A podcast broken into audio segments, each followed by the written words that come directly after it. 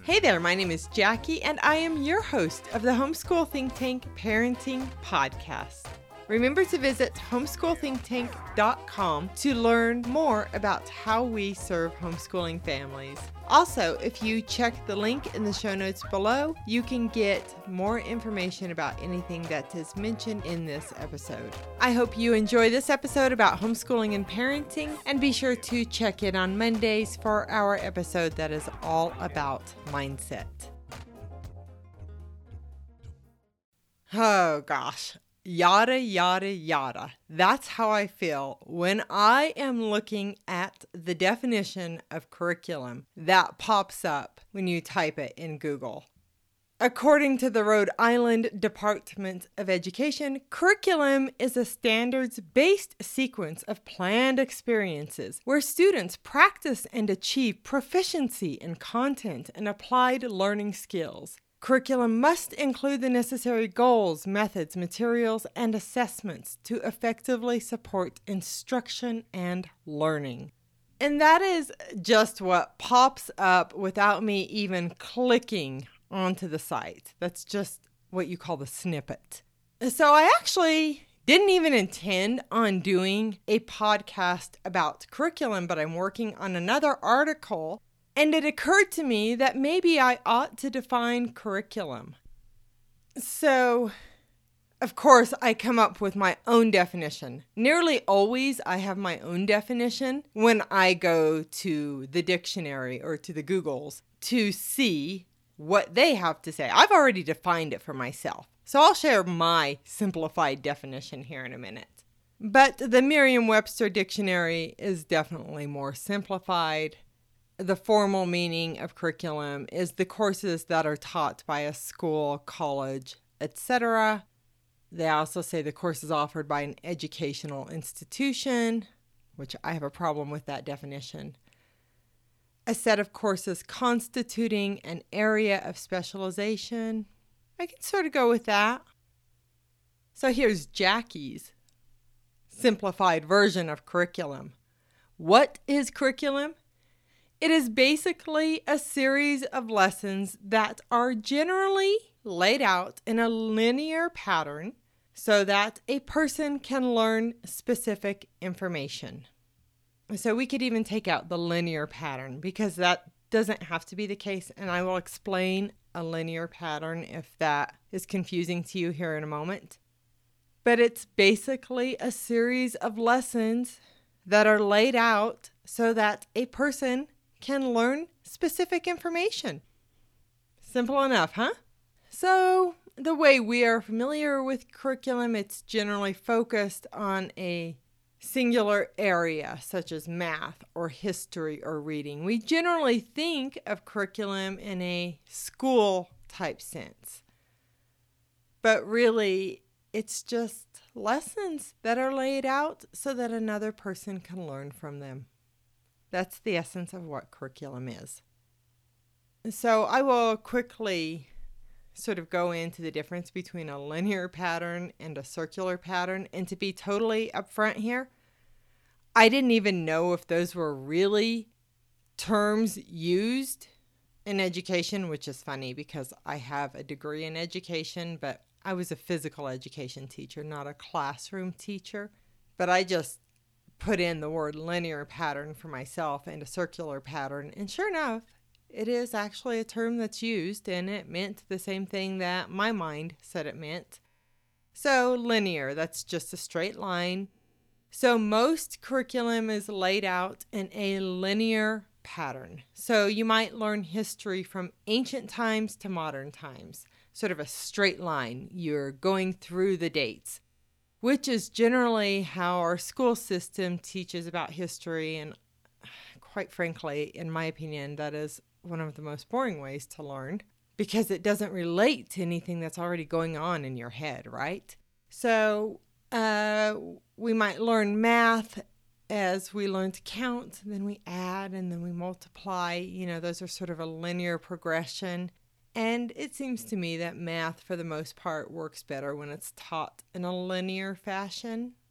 But it doesn't always have to be. And, you know, when you teach your child to read, they progress from easier books to more difficult books.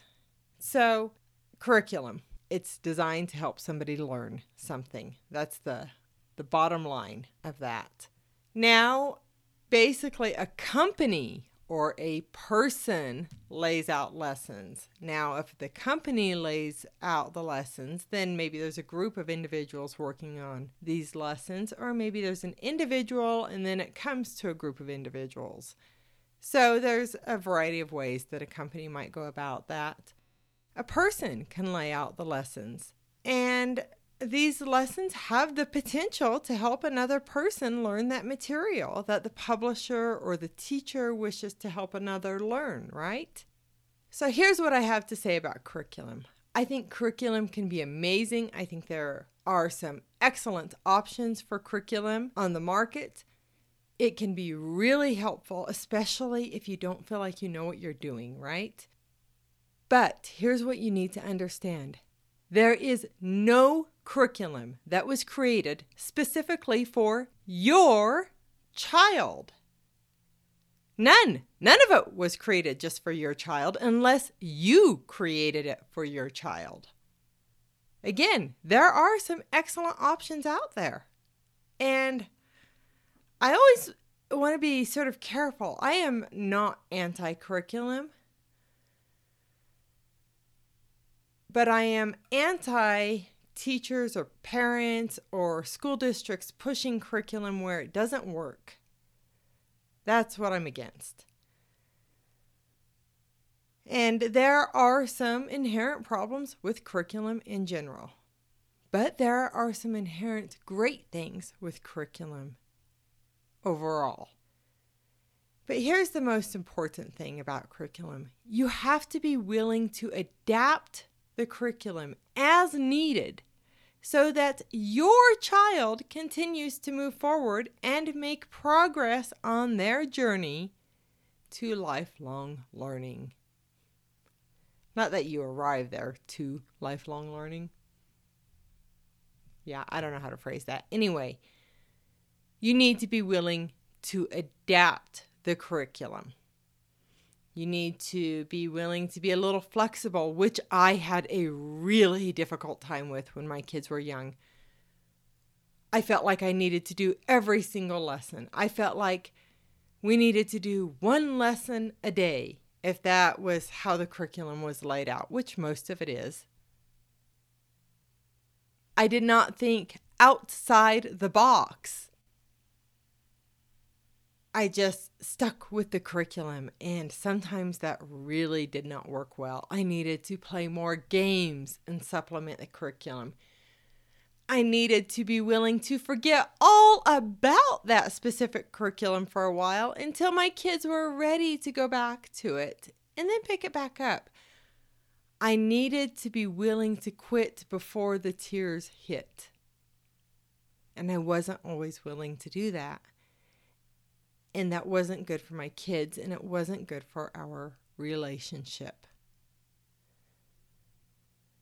Now, here's what else I think about curriculum it can work really well when the person who is learning the material is interested in the material or they're motivated to learn the material. But if they're not interested and they're not motivated, guess what? They're not going to learn the material. They might do the material, they might learn it well enough to pass the exam, but they're not going to learn the material. There's a big difference between passing a test and actually learning that material. And a lot of learning something is for the material to meet you when you are ready to absorb it. And for you to be willing to embrace it when you see it. Because our minds dismiss far more of what they see or hear or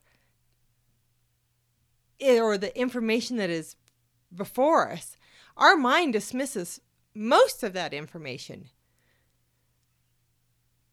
But the things that we remember, it's because it matters to us in the moment.